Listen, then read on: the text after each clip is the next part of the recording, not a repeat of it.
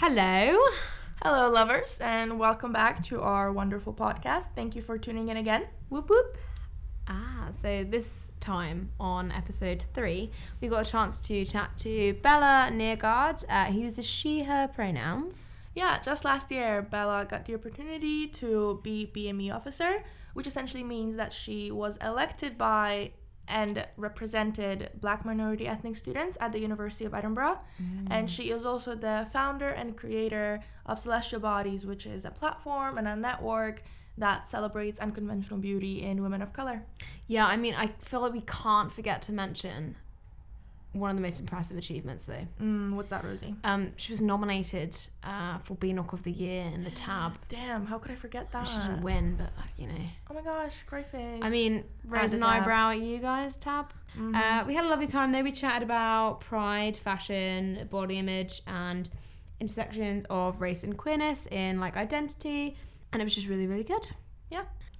Yeah, and we'll put all the links to everything that we talked about in this episode and Bella's social media profiles and Celestial Bodies and BME campaign. So no worries, put those notepads away. You don't have to be taking notes. You can just sit back Relax. and listen.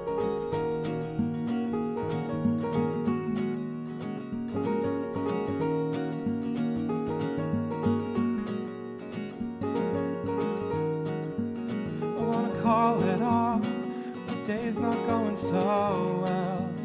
But you cling on, cling to hopes of you. And I have some things to share with you. I'm not calling you up. So, so being at Pride in, in America and Boston, right? Yeah. So did you notice um, much of a difference? I know you sort of talked about like it being quite like corporate and it's sort of this idea of like rainbow capitalism. Um, whereas like with women, with women it used to be like the pink pound and stuff, and now it's like the gay GBP or something. I don't know. but like, do you, do you notice that it was more corporate than? Have you been to a Pride in the UK? And yeah, so, I mean, I'm from been to the- Brighton, so like, Yeah. like the gay capital. I mean, you know what? Like, I will be very honest. What I don't like Brighton Pride. Mm. Um. All right. So here's beef. So okay, I will say I will Beef answer your with question. Brighton. Yeah. No, I love Brighton. I've, I've grown up in Brighton for what? How many years? Like ten years or plus. Uh. And it's always been great, but it's got it's come to a point where it's not about the gays anymore, man. Mm. It is not about. It's about straight girls wearing a rainbow and Yeah. putting. And I and I I will shit you not. These straight the same straight girls going to to these places to Pride even um, were the same people who bullied me at school. Mm-hmm. Do you know what I mean? And I, I specifically remember um, a memory from school. It was when I was like kind of contemplating like my queerness and I was kind of being open with it and a rumor had gone out and it was incorrect but like I was you know queer and very open it was a it was a rumor that I had done something with a girl or like something or no no no no a girl who was straight. And people just kept coming up to me and being like is this true? No no no no and like kind of being really like insensitive about it. And I and it was a it was actually a gay man who outed me. And it was mm. like the hardest thing. And you know I went to boarding school right? So that was like I had to live with that right? Like it mm. is you can't escape. So I remember these people, and then I see them on my Instagram every fucking year with glitter on their tits. Love that, but like, do you know what I mean? Like, No, I, I totally you get, get you because like where I'm from down south as well, like now they've just started doing like a Banbury Pride and Mm.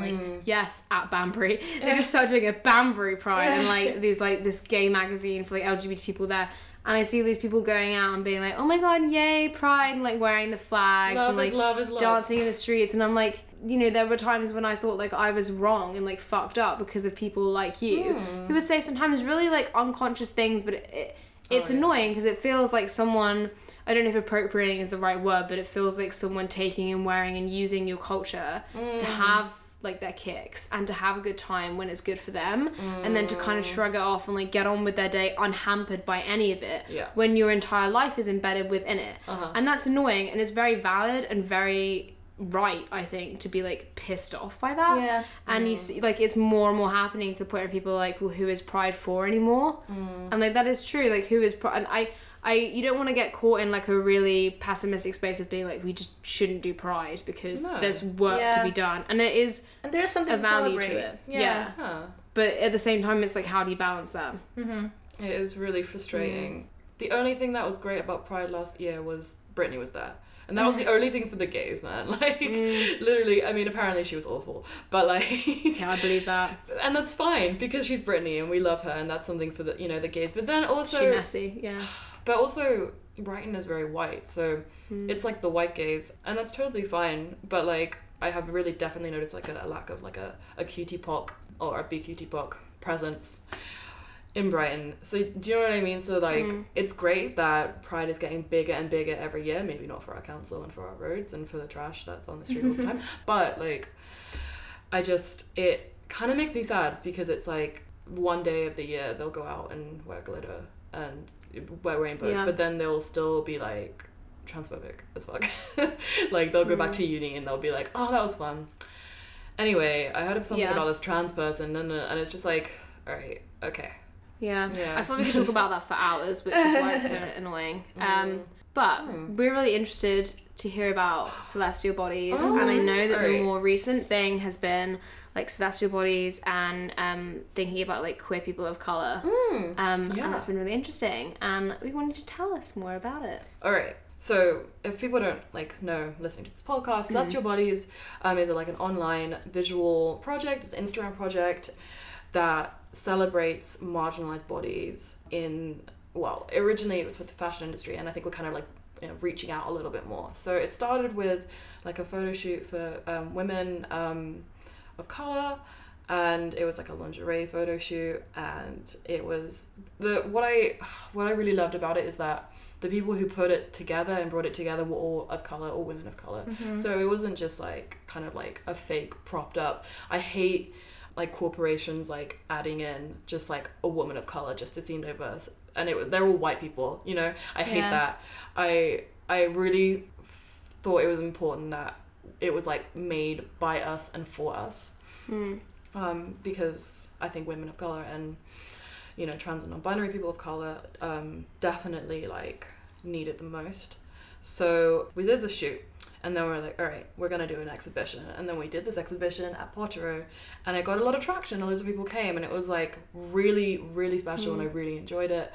And I think a lot of people did. I had this book at the um, at the exhibition, like a big like uh, you know art book, and I had people write in like just you know their thoughts. I just kind of wanted to get some feedback, um, good or bad, and it was so overwhelmingly like amazing. Everybody was so like people were just like oh you know I've I've never really seen myself in these pictures or like either mm-hmm. just like the models of the photos or the pe- the people at the exhibition. And I like went home and I had like chips and curry sauce and I was sitting on my bed like crying like reading this mm-hmm. after the exhibition like oh my god everyone. Is so mm-hmm. nice. And like you know and I just I think the most important thing is that it was created by like women of color. Mm. Yeah. because you know Edinburgh University is so o- overwhelmingly white that you know I feel like there is an absence there is a lack of, of space for especially um, women of all sizes and I there are uh, fashion initiatives on campus and I have been very open about like fashion initiative on campus like ECFS are very exclusive in the way that they cast So that's the Edinburgh College fashion show, right? Ed- no Edinburgh charity fashion show Okay. Oh, okay. um, ECA fashion show is actually like they did something on diversity, which I yeah, they did like a, a more like diverse like series, didn't they? Of like Yeah. of ca- castings and stuff. Yeah. Yeah. so that was really cool. But it was Edinburgh Charity Fashion Show, and like I, it was such like it's such a shame because like um their shows are so beautiful and they raise so much like money for like amazing charities that like I feel that they could just do a little bit better in like casting people of all like shapes and sizes Yeah. and and you know Well, tell them they need to hear it you know yeah. and like i it's it's so hard because i don't want to feel like i'm like telling people like what to do or whatever but like i know that it will have so much more of an impact if it's not just like one body type like Yeah. on that mm-hmm. stage What Have gonna you say? have you heard of the sustainable fashion show? yeah i actually Yeah? walked that this You year You walked that? Okay, just yeah wondering. Um, sorry it was no, just I word that yeah no that was that was really interesting the, those are like always the most kind of creative you know Mm. initiatives and you know if a designer can't design or make clothes for people who are different like have different body types like that i don't think they're good designers do you know what i mean yeah. like Yeah, and you're in uh so uh the costume that you wore um in one of the fashion shows and a lot of different photo shoots was in the Scottish Museum, yeah. right? So oh Yeah, because okay. they did a so they did body diversity exhibition, Mm, right? So yeah. all the different kinds of um, like showcases of different fashion designs, different artwork, Mm. um, and people talking about like diverse bodies and marginalized identities and how all of this fitted together. So it was really interesting to see, and like obviously your dress was there that was made for you, and that was really nice. Absolutely. I guess I'd be interested to know um, how you got in into like the fashion industry in the first place, Oof. and Oof. yeah, and whether like you know, question. yeah, Mhm. because you know I feel like uh, for for a lot of little girls, if they don't see themselves represented, they're not. It's Mm. not something that they're gonna like want to pursue per se. So I think it is really revolutionary that that's like, something that you wanted to do. Yeah. Um, so if you could tell us more about that.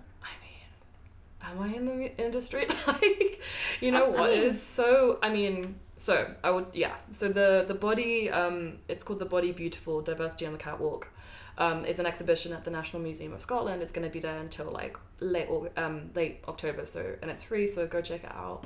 Um, that was so special because I worked with a designer called um, Katie Morgan, uh, who's a fashion design student at ECA, and she was so receptive to like learning more about like my background and being um, Danish and Nigerian, and also like a size sixteen, and also like an activist, and you know these are kind of niches, right? And you know, and and being queer, you know, so all these like little things, and she kind of designed a dress that kind that incorporated and it was very Ruben it was very um like rococo. We looked at kind of a lot of botticelli imagery a very like renaissance imagery where the women were you know bigger and chubbier and like you saw roles things that you don't really see in a like a typical image of beauty.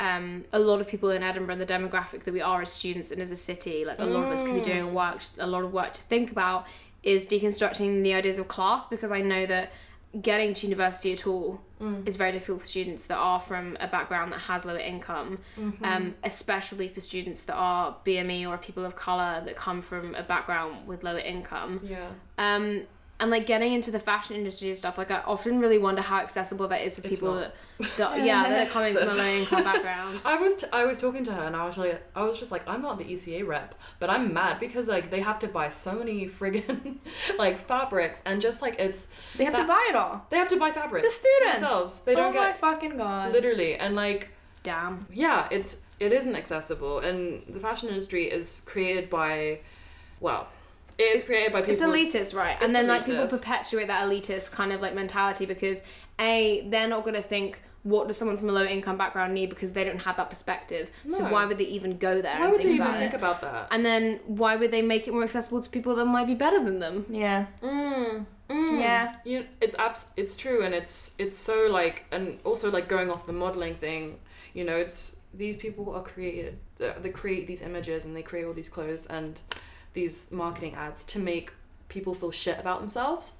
And that i think is something that i kind of liked about celestial bodies is that we we're all different sizes on that team that created Mm. those images right? We're all different faiths and backgrounds and colors and you know sizes and everything. And so i think that's why getting your foot in the door and being behind the camera and being the producers of those images is so important and having that kind of diversity like also in the production team is really really important because they're the ones who are like creating those images and they're kind of Mm. making those little decisions little decisions that people don't even think about but actually make a massive difference when they're viewed you know like just kind of just airbrushing a dimple out of your someone's thigh you don't think about that on a day to day but when you see it you know on a billboard it's telling the people watching it and like the impressionable like kids as you said that are like viewing it that it's okay to like have cellulite like i thought my cellulite i like i got cellulite when i was like 14 15 right? And i was like oh my god i'm old i'm an old lady this sucks. And growing up in uh, a very like predominantly white area and kind of like having these big ass thighs and like be feeling really really like out of place you know And like I, you said before as well, like feeling really sexualized for that. Yes. femininity. you know and being sexualized and and and kind of not being like so i'm sexy but like also i should be skinny and this was like in 2012 tw- 2013 Oh and god, when the world was meant to end as well. and I wish it did. No, I'm kidding. Um, no, when like the whole kind of being thick wasn't cool. It was kind of Mm. like be really really skinny. So yeah. you know like I kind of was trying to like police myself and how what I had to wear and and also wanting to conform to a standard of blackness because you know I am part black. I'm I'm biracial and but also wanting to kind of conform to a whiteness so kind of wanting to look more kind of like up down and and not having like these big hips and do you know what I mean? And a lot of these mm-hmm. things is that of course like black women can have small hips and white women can have big hips. It's just these images right? That like that are circulated in the mm-hmm. media and in like on our Instagram and our social you know on social media and everything that like tells us that these people look like this and this people look like that. And when you're biracial sometimes you can be a bit like okay so what am I supposed to look like? Yeah. along with being at school with white people that you know you know you want to look like them. So it's all you're in a melting pot of shit. And you kind of are confused about like what you're supposed to look like. And it's just like terrible for like and you you know you're you know a bit not grateful but like you you kind of like the attention you're getting because you're being sexualized but then you're also being sexualized on the street by like men. And also actually and it's kind of Uh, gross but then yeah. I have this really okay if I if I can talk about this like this vivid image of I was coming home from work. I used to work in Brighton in this vintage clothes shop. And I was coming home from work and I was wearing a really short skirt. Doesn't matter. Doesn't matter. And these nine year olds on their friggin' scooters like pull up and smack my like ass. Ugh. Like nine year olds and they run away and like I'm in the middle of a really busy street and like people saw right? And they didn't say anything and I was like I was like so taken aback. Yeah. and I was just like maybe I shouldn't have had my ass out and you know I shouldn't have shown it all and and I was going through a stage of like my puppy fat so it was all hanging out which isn't bad but like I just was like I had never been so aware of myself in that moment yeah. and these nine year olds Yeah, they're prepubescent boys. Like it can't, it, it, you know. I, I feel like they weren't even sexualizing you because they don't even have those sexual feelings. It's more like I mean they were sexualizing you, but I mean Mm, it, They it didn't. They wouldn't from- be able to put that name on Exactly. it. If, they was, No. if someone was like, "What were you doing?" They would not be Exactly. like, "Well, I was trying to uphold societal ideals about how women should look under the male gaze." yeah They It's- wouldn't know to name it that way, but that's No. what it is. Yeah, yeah, of course. But they were they were taught Yeah. it. You know, it wasn't Yeah. like I, oh, it was just it was like so an sad. intuitive thing that Yeah. they would kind of and that's scary like Yeah. in my experience and it was one of my first experience of being like catcalled and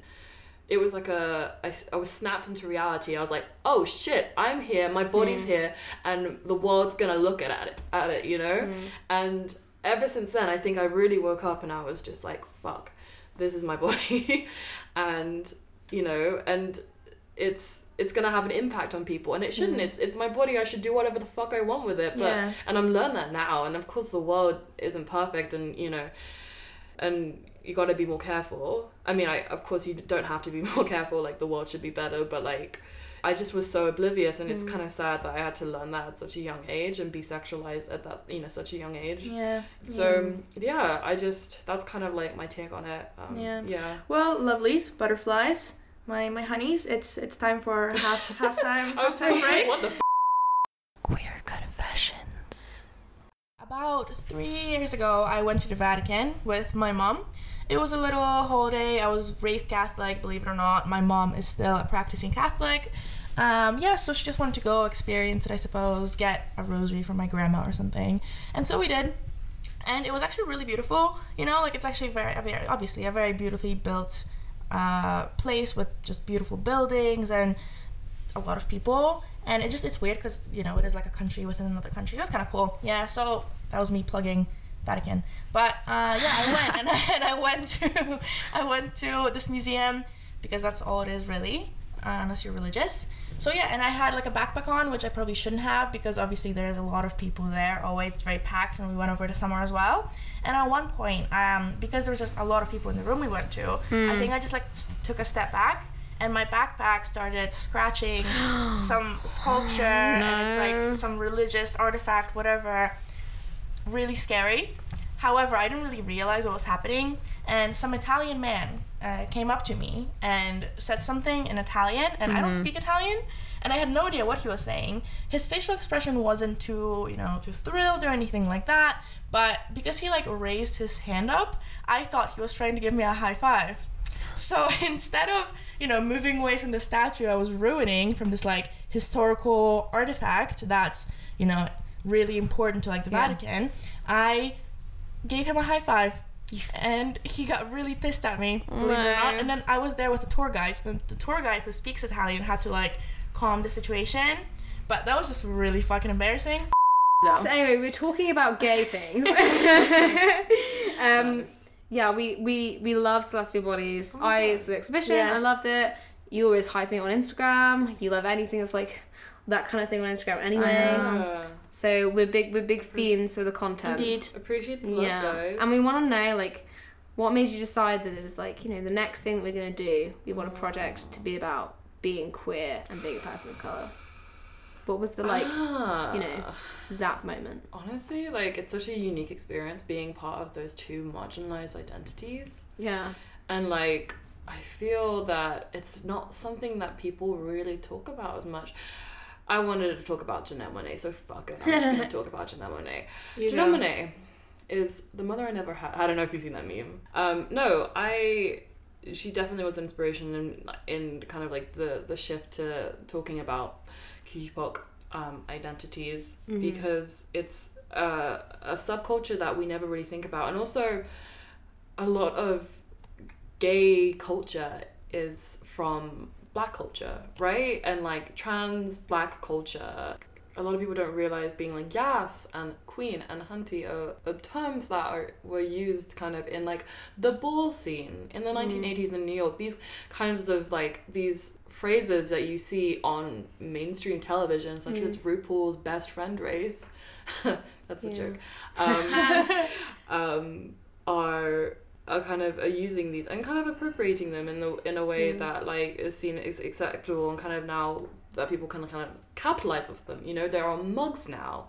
These mm. phrases are sold at fucking Urban Outfitters. Yeah. you know, like um, But also like it's really interesting how like they were words that were originally like used and made given power and mm. given meaning by a lot of like young black trans women and a lot of black drag queens and people of color but also specifically black and people of color from and BME people from working class backgrounds Yeah. that didn't have disposable income to like get them bejeweled on like a cape or some shit. Right. Like you know, it's coming from that like Paris is burning. You guys see Yeah. that? Yeah. Yeah. Like it's a really educational thing to watch, but Also I didn't think people Pose. remember. th- and yeah, Pose, Pose Pose. really, uh, Pose really changed it for me. Yeah. Because I really like I learned a lot about the ballroom scene, and I'm someone who really loves that shit. Like part of me being comfortable as being queer was a lot about educating myself and like immersing myself in like theatrics and um like references and culture. So like i love david bowie. I don't know why i loved him but it's because he had that like essence of androgyny that i just loved and you know and um lady gaga just being this like enigma and like this and you know this kind of ever evolving kind of creature that she could just play use her body as like a vessel for and you know and she really was someone who educated me and like really uh, raised my awareness and you know LGBT issues the stuff that she did about Don't Ask Don't Tell with her meat dress and Prop 8 and everything so like these Also, till it happens to you, amazing. yeah, like these are really like I love Lady Gaga, and I actually went appear. I went off of her for a bit because I was like, she's doing too much, and now as I'm older and I'm learning more about like the ballroom scene, and, I'm like, she's doing like the most, and it's amazing, Yeah. you know, and like those are really the, these kind of people are who are very uh, you know inspired by like the ballroom scene and like nine you know the 1980s and kind of the everything in happening in that period. She was really inspired by that. So subconsciously i was inspired by that by extension right? And you don't really see it because you're kind of But do you feel areas are- like do you sorry. feel like with, with No. like no Yeah. no don't be sorry like do you, do you feel like as well like there's a lot of co-opting of like so like obviously we had like the Met Gala and everything and like the theme was camp. Yeah. oh my god. but god do you feel like there's a lot Alright, of I have thoughts. co-opting of like the the queer aesthetic, if you like, and like the the culture built by queer people, and m- more often than not, like most of the time, by queer people of color. Yeah. This culture that's built through like struggle and through pain, and actually by people that are working class or have low income or are really like the most marginalized mm. is built and then is co-opted by people with like lots of money with like mm. I mean like you know sorry Lady Gaga but Yeah, people no. like Lady Gaga and people Yeah. like Madonna. people that are yeah but even Oh, people that are here at university that are like you know have a lot of disposable income that like love doing that kind of thing and then like it's now less of a culture and more of an aesthetic yeah. does that like make that. sense Yeah, no, that's a Yeah. very good point. Like the gay queer aesthetic.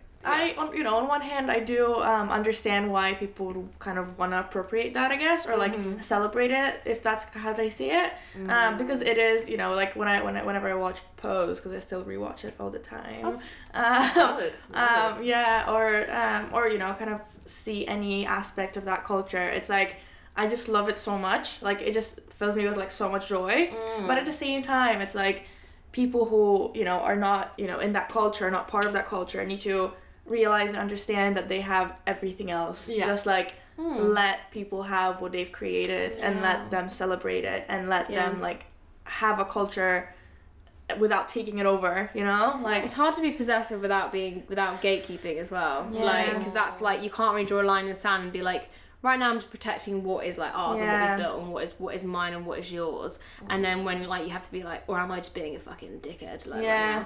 it's hard Well, I think I think the line can definitely be drawn at when other people are making money off of like you know your culture, I guess. Yeah. When it's become so Mm. mainstream that it's going into urban outfitters, Oh. and yet you know trans black women are being killed. Yeah. Like It's it's not about Yeah. them anymore, and Yeah. like that's I think uh, you know this is a goes full circle about pride. So it's it's definitely something that like I've thought about, you know, and I say the word cis a lot, and I Mm. you know people and it's, it's so interesting how like language can be transmitted you Mm. know i'll be able i'll say something and then my friend will be saying it the next day do you know what i mean like Yeah. we're little words and i'll i'll be getting things from people subconsciously that i work with that i go to uni with you know and it's it's not malicious at Mm. all it's i think people just sometimes it's just naivety right yeah. and like i think you know having conversations like we are now like what, Mm. what, what we're talking about now is kind of important just to kind of analyze and just check your privilege and kind of yeah analyze it and just realize that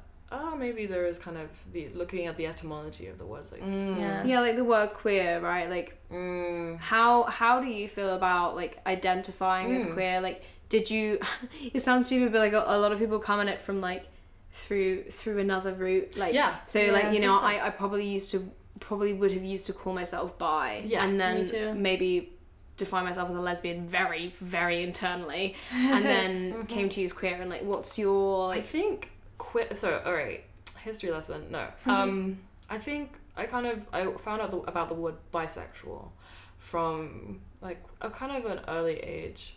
The word lesbian was always a derogatory word because yeah, I think also someone the way it sounds lesbian yeah. and I love That's why I love that. Honestly, I think like it, it, you know, I'm a classicist, so learning about Sappho and Lesbos and, and all of that was like fascinated because it was like very important and like I would always just be like in class, can we do Sappho? And it's like Sappho, Sappho is like Greek, we're doing Latin. um, I was like, all right, I'll just do Latin. Um, I'll just do Greek instead. No. Um, so I kind of steered away because I was told that the word lesbian was like a wrong, like a wrong word, and it was Mm. like associated with like butchness, which is something that I really that I didn't want to be associated with for some reason because I wanted to be all skinny and tiny and and I think I was really I did not want to be chubby and I didn't want to be butch so. Yeah. But with queerness um I identified a lot as like a bisexual for a long time and being bi and I think everyone kind of goes through that when you're when either if you're queer or bi they're going through it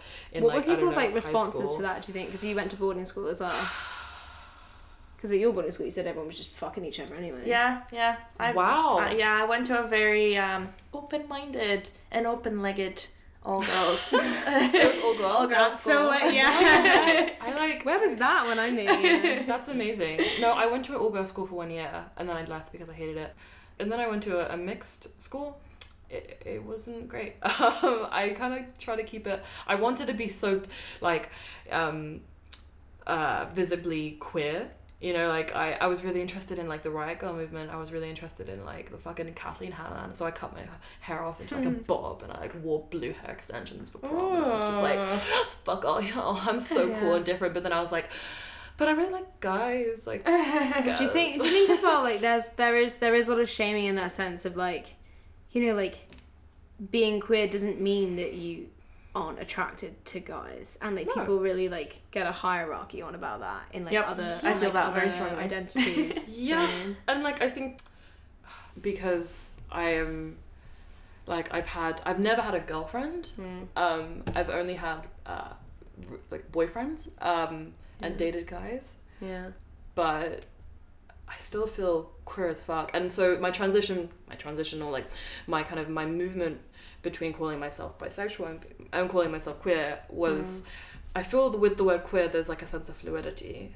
Mhm. um, and I don't I have no idea why I am more kind of like the word queer appeals to me more yeah I think it's it's more about kind of not really looking at gender right and not looking Mm. at like that guy's a dude and that guy's a girl but it's more about who I'm attracted to and who like it's like energies right I think it's actually really true as well. Like I never really thought about it until you said it then, but like th- this kind of idea of like lesbian and butch being so strongly linked, and like Mm. then having that like kind of hang over you if maybe what how you want to present is very femme. Like yeah I- maybe not always, but you know, it, Always. like it's it's hard, and then and then people that are, are lesbian that present very femme often get that really invalidating talk about like you know you're too pretty to be a lesbian, blah blah blah. yeah So like it and in queer there isn't really that like distinction. And That's the thing that you talked about as well as like queer deconstructing those like hierarchies Yeah. you talked about. But it's a really like interesting way that, that people take completely different routes to the same like ultimate ultimate destination. it makes it sound like when you when you reach peak queer you will die. Like which is how the only way I want to go. But yeah. no I get you It's like Nirvana a little bit, you know. Mm. Once you Mm. reach Nirvana, once you Queervana. reach queer, Queervana. I love that That's our band. Yeah. We're, Fuck. we're we're releasing our new single. Not a next naked week. baby on the front, just like just naked us floating. Yeah, basically. Mm. I mean, I love a naked photo shoot. Mm. evidently So do I. and I live no Mm. um no so yeah I just it was hard at school definitely um Mm.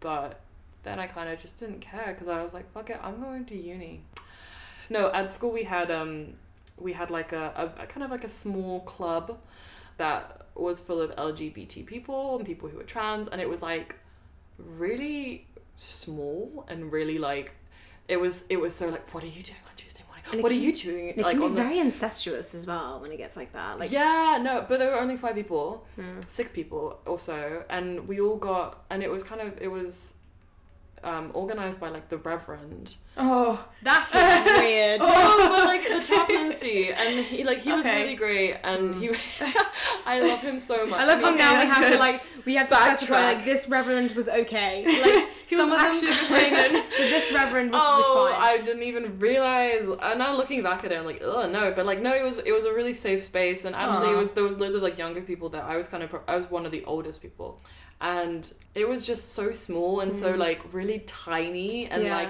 we couldn't say anything, and no one was like, oh, what are they doing? Oh yeah, I've got to do this. Oh yeah, like when it, when are you going to that thing? I mean, it sounds like you're organizing orgies. Like that's what it sounds like to me. Is it that was like that and it was like fuck the shame right and like now when i go think about going to uni and like being on a podcast never thinking that i would be able to talk about like this kind of thing Hmm. do you know what i mean like i the the, the growth and the the fact that it's more accessible Hmm. for me to talk about it and to show that like you know these Yeah. spaces have become more advertised and more important um, so i think that's really important i just realized that i forgot I completely forgot i had that memory of you Yeah. know that little club that And what what do you see like within queerness is like um because it deconstructs a lot of hierarchies. Mhm. Actually, a really good question for you as well, Cax. Like Mhm. because it constructs a lot of hierarchies. How do how do you think allyship plays out in queer circles with having to um, understand and like accept intersectional identities of all kinds? So whether you are like a queer person who is a person of color as well, um, whether you're a queer person and you're also trans, or you're a queer person you're also disabled, and like so on and so forth. Like when we have to accept all of those kind of like blurred lines almost and those things that are really hard to like separate. Yeah. how do we decide where and when allyship like comes in? Yeah. and i know that like for you like there's a huge amount of allyship between your core identity and all of the things that you did as bme officer and all the things you did with mm. celestial bodies mm-hmm. and um for like body diversity and stuff. And i know cags that you get like really involved even though you probably wouldn't want to like this is not something you'd identify yourself like you are involved in like all kinds of different allyship and hmm. activism and it's like it's interesting to think about in queer spaces like how how do you think that works Yeah, I mean, I think, you know, if you say you're an LGBT ally, I feel like that's you, you never really question what that means because we already know what lesbian is. We already know what like bisexual means. I think that's I think those are things that kind of like people just know what they are from like a young age. Mm. But I think with queerness, it's something you have to research, and it's also linked to queer theory, and it's linked to all these things. So I think if you know if you commit yourself to being a queer ally, you're committing yourself to doing that research and to finding out what queerness is its like full extent and scope yeah Exactly, Yeah. exactly. And you're kind of committing yourself, or hopefully through that education, you're then will be able to like understand the world through a queer lens, you know, in a better way than you were before, um, than just by being like I'm an LGBT ally, because we we know what lesbian, gay, bisexual is. Maybe a lot of people don't know what transgender is, and I think that that might be like an issue for queerness, I guess, because. Um, I think I think being trans right now, that you know that identity of its own mm. requires visibility because it doesn't have it, and because it's, uh, I would say definitely an identity that of the LGBT identities definitely needs the most visibility right now, um, mm. because of the amounts of deaths that are happening and the mm. amounts of violence that's happening around that identity still. Not to say that you know other other identities don't need that, but I mean I would say that trans people really need it. Uh, so I think you know queerness potentially might deny them that visibility right now, and it might be easier to say, "Oh yeah, I'm a queer ally" than I am a trans ally. But yeah, I guess those are my thoughts on it. Hmm. I agree. I think people love to pick and choose what they want to support and what they don't. So But equally though, like you only have so much energy. Yeah. And like especially if you're living with multiple marginalized identities that you hold, you only have a certain amount of energy that you can Yeah. like that you can physically do. Like sometimes some days I'm like, mate, today we're just gonna eat. And Yeah. that's what we're gonna do today. Showering not happening, probably gonna go for a piss at some point. But like you can only do so much stuff and like you it's worth saying, like to even just like to validate even the fact that like you can't do everything. Yeah. I think that is very very smart and very very like relevant and very pertinent to like Thank everything you. because you know being I was the black minority ethnic officer last year and um the idea of like doing everything is so like you want to be um a ally and you want to be like a supporter for every single like marginalized identity and you can but like act, to actively be in every activist space at one point is so hard and i think that there is a lot of work within the activist spaces to kind of give each other a little bit of a break and to be a little bit more kind of forgiving about people like um, just not everyone can do everything and Maybe be supportive as educated well. supportive and and and be not everyone can be like educated on absolutely Yeah. everything and giving you know just allowing people to grow um we can't be educated on absolutely everything Yeah. and be like a support do you know what i mean like i like there was when i first became um the officer or I was first elected i was so i was so excited but i was so scared because I, there were so many things about um you know black feminism that I did not know, mm. right? And I really was like, okay, I have to read every single friggin' Audre Lorde essay mm-hmm. and every Maya Angelou poem. Mm-hmm. And it's just like, I need to study and I need to clothe myself and I need to wash myself and then I need to have some social time and I mm. need to have, and this is like, in a way, what I'm like kind of passing on to mm. you as like a little bit of a yeah. a thing for you becoming an LGBT officer, but like you can't do everything and you can't be educated on absolutely every issue because there are so many issues in the world. But like you can try your best and you know, but like you just can't and I think we expect so much of each other because because we're like the the I think it it also def- definitely doesn't help that you're at university. Like, it is Yeah. a space where people strive to be the best. Oh, it's a competition. Constantly especially competing. if you're at um, Yeah. a, u- a university that is you know quite I want to say words. good, but like yeah fuck, you know fuck you, U of E. you know I didn't want to be uh, elite because like that's a bit Yeah. you know but like I mean, it is an elite space. It's a the mer- end of the day. merito- it's a It very- right? yeah, it is, yeah. and Yeah. it is, and like you know, and it's kind of like it's not a race. Like activism isn't as a race. We have to work together in order so we can create the change because one person cannot be leading the the fucking you know the pack because then you know we have to kind of be supportive. It's you know strength by numbers kinds of thing. You can't all defeat a system we can't one person can't defeat a system Yeah. you know and we all kind of have to be together in order to kind of like shape Yeah, I think it's a I think it's a- oppresses us essentially Yeah, I Maybe- think it's a really interesting conversation to be had around uh, where to draw the, ba- the the line between like what your responsibility is Mm. and what um, you know how much you can give because obviously we also have to take care of each other. However, I am conscious of time, so Yeah. uh, Because only we have to take care of each other by taking time. Um, I think like that's a really interesting conversation, Yeah. and I, I think like that, that the takeaway from that really is that you know you you recognize your strengths and, and do what you can, and, and just mm. like Bella and Kag were saying, like really, mm. you know, like not everyone could do everything, but it, it's about like identifying where the most need is for you, Yeah. and where are you best placed to, to do it. yeah. Ha, ha, ha, ha. Ha, ha, ha, ha. I'm in a click, but I want out. It's not the same as when I was punched in the old days. I wasn't out. The card games and ease with the bitter soul of blood. I was in, but I want out. My mother's love is choking me. I'm sick of words that hang above my head. What about the kid? It's time to kick off. So um, we'll close on the segment that we always close on. Of course. Would you like to start, Rosie? Yeah, you know, I'll start. I'll start. Oh, I'll thank start. you. My uh, my plus um, is that the fringe is happening, and it's it's fucking. Sometimes it's awful. Sometimes it's not a plus, but sometimes it's really good. Um, and there is so much on.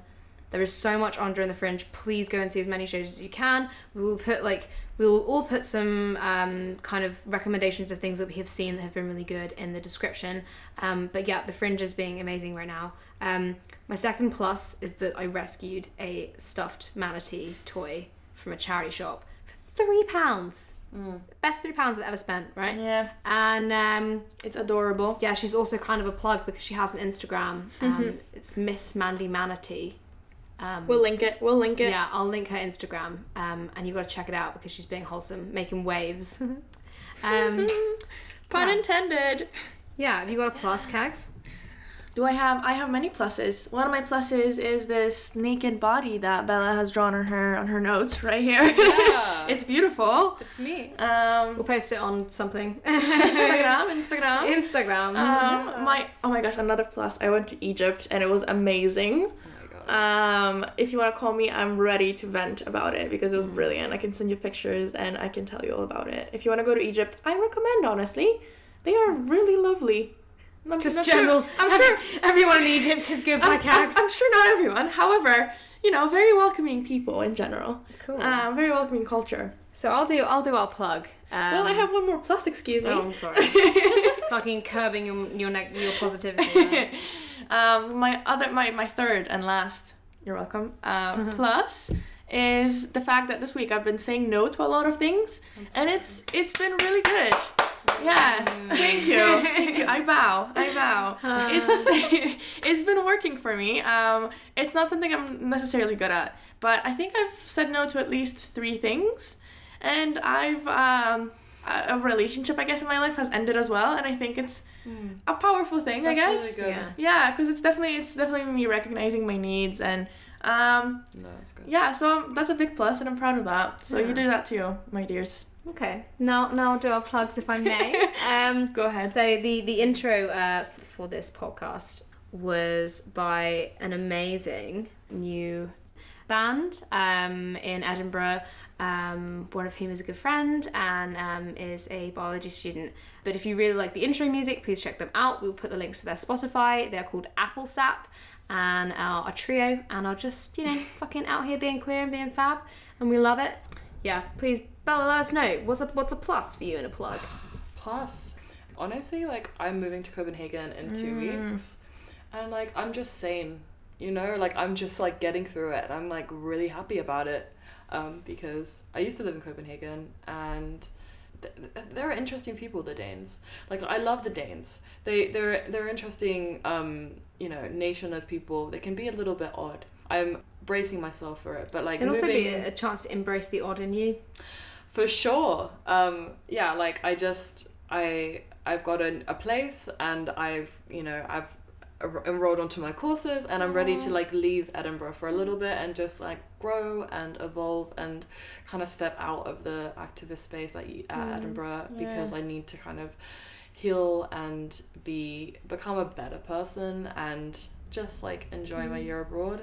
That's a plus, I think. Just kind of Yeah. you know, kind of processing that and all that stuff.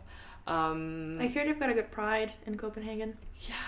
I think it's supposed to be really good, and then they have this thing called Nørrebro Pride, which is um, a, is like a, a district, a district, or like an area or a neighborhood in Copenhagen, which is very full of people of color, um, and that is kind of like something that I'm really interested in because there is quite a big, not a big, but like a very strong QTPOC community in Copenhagen. Um, so I'm excited to kind of like learn more about and educate myself a little bit more on the Danish politics because it is kind of fucked up at the moment with everything happening. I also want to plug um, Fringe of Color, which was um, an amazing initiative started by Jessica um, Brough. Um, uh, basically, it creates uh, spaces and allows people of color um, to have free tickets to shows by people of color. And you know, Fringe, I've noticed is extreme. I mean, I've noticed like it is a very like objective fact that it's very very white, and um, I, I'm I'm I'm done with the male straight comedians white like i'm i'm done with the whole like Yeah. i'm really I, I can't be bothered to see any of those posters anymore so i think fringe of color is definitely a, a fabulous initiative to kind of help elevate fringe and make it a little bit more kind of less white male pale and stale and uh, yeah so check that out on twitter and on facebook um, and yeah catch some shows if you're of color and get them Mm. for free Thank Oh, you. you get them for free if you're of color. Mhm. That's really good. That's really yeah cool. i went to see Burgerz by Travis Alabanza and oh, that's really cool. fucking incredible best piece of theater Mm. i've ever seen in my whole entire life i was sobbing anyway yes so check it out Thank you so so much for coming on, Bella. We really Oh, loved indeed. having you, It's and we been will miss you while you're in Copenhagen. Yeah. But do all the thank things. you you guys Wear cool great. hats. Grow. Yeah, grow activism. grow your armpit hair. Oh yeah. Maybe. Do what you want, man. might braid it no Yeah. and Maybe thank put some green extension extensions on there instead Yeah. of was it blue that you put on your hair? yeah yeah, sorry. yeah no uh, you know i'll go back to my teenage teenage self But on your armpits this time. yeah absolutely yeah 100% So yeah, Perfect. we have, we've loved having you on. thank you so much guys for Thank having you. me Aw. and now we will Cute. say bye. You ready? Three, two, one. Bye.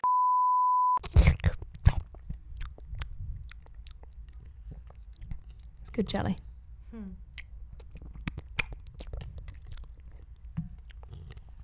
Slap it.